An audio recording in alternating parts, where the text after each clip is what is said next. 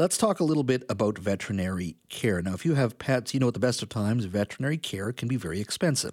BC's pet owners spend on average about nearly $1,200 on the health of their animals, which is way above the national average of $872, according to the Canadian Veterinary Medical Association. And as a lot of you know, one single emergency surgery can be upwards of $5,000 to $10,000.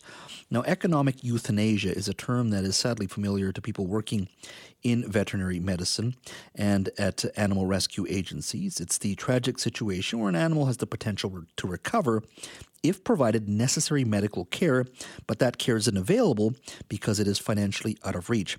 Now, RAPS, which is the Regional Animal Protection Society, says a white paper may provide some answers. One simple step would be for the federal government to deduct veterinary expenses from your taxes. Joining me to talk a little bit about that issue is Rebeka Breder. She's an animal rights lawyer. Rebeka, thank you for speaking to us today. Thanks so much for the invite. Lots to talk about here. RAPS, the Regional Animal Protection Society, is talking about making vet bills tax deductible. Your thoughts on that? I think it's a fantastic idea. It's an idea that RAPS, the Regional Animal Protection Society, has come up with. They've been working on this for a couple of years now, and it would be, I don't know of any other country or place in Canada that would have it, but essentially it's providing tax credits for veterinary care. And I think given that over 50% of Canadian households have at least one dog or one cat, it just makes economic sense to do that. I mean, companion animals are part of our families. Many people consider their cats and dogs as part of their family, just as they do their human children. And so if we provide tax benefits for health care for people, then I think the time has come for providing tax benefits in terms of veterinary care as well. And, let me just say, I don't think it's such a far leap either, because it's not like this doesn't exist at all. Farmers, for example, in Canada get tax benefits for providing veterinary care to their farmed animals, but it has to be considered like a business expense. This would be slightly different because it's not a business expense; it's an expense, personal expense for families. But It's not like the government would have to start from complete scratch to think of something like this. Mm-hmm. And RAPS did an incredible job at providing kind of a blueprint on how this would work. Do you think it should begin and end with dogs and cats? What if, let's say, I had pet bunnies at home and they required veterinary care, or you had a lizard that you kept in a tank of some sort? Yeah. Would it apply for any pet then, potentially? Well, I mean, I have to say, I'll just put in a little.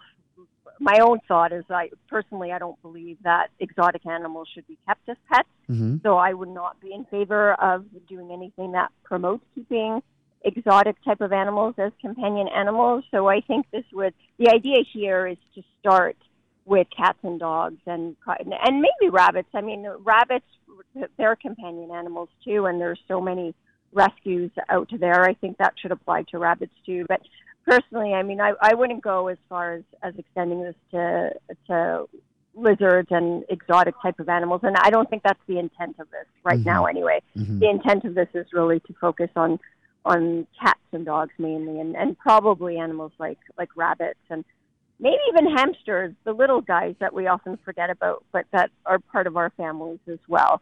And, Jazz, also, if I could just say one more thing, is that, like I said, I mean, companion animals really are members of our families. I think anyone who has a pet will most likely agree with me. And BC, in just a few days, on January 15th, is going to be the first province in Canada that is amending its Family Law Act to recognize the best interest of animals and the consideration of companion animals, that is, in the context of when couples separate. And so the reason why I bring that up is because, again, it's not such a far leap for the government to make, that considering animals as family is just the way things are now. And the time has really come that we need to be doing everything we can to promote that and to help people really keep their companion animals and treat them like family. And you said that was on January 15th that becomes law in this province? Yeah, I mean, the law was amended last year, but it's coming into force in just a few days, the Family Law Act. Yeah. And that's in other jurisdictions as well, or is this a first for British Columbia, for Canada? It's a first in Canada. It's really exciting. We're really leading the way on that. So, sorry, I don't want to, change topics here, but it's just, I'm raising that because I think it's an example of how governments are recognizing, including our own, that companion animals are part of family. Mm-hmm. And so here in British Columbia, that is becoming law in the sense that it's recognized, it will be recognized under the Family Law Act. And so it's an idea that is starting to be enshrined in law. And so providing tax benefits for veterinary care isn't such a far leap. How much of an impact do medical treatments for animals, whether it be ultrasounds or MRIs. What's the cost generally? I mean, you deal with a lot of cases. Can you give me a sense of what costs for animal care is like today, like for, when you visit a veterinarian? Oh, yeah. I mean, they could be astronomical, especially if you don't have pet insurance, which a lot of people don't. And so just going for an MRI or an X-ray is a few $100. Going for a CT scan, and then having that read by a radiologist, an expert or a specialist, that is easily a couple of $1,000s right there. And so with these unexpected expenses, we always want our companion animals to be healthy and safe and all that, but just like with humans, we never know what can arise. And so when you have a huge expense like that, what happens more often than we would like to see is what we call economic euthanasia or financial euthanasia. It's really sad. It's basically when people cannot afford the treatment and they feel that they have no other choice but to have their animal put down.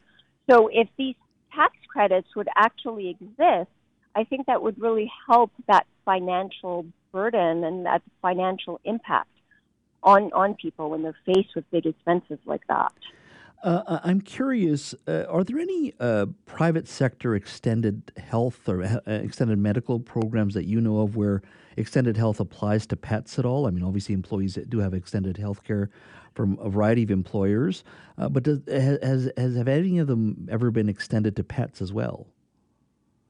I haven't seen it, but I love the idea of employers in the same way as they extend health benefits for dental care, medical care for massages and whatever else. As it would be amazing if employers would include veterinary expenses as part of their benefits package for their employees. I mean, how amazing would that be for employees and for their companion animals?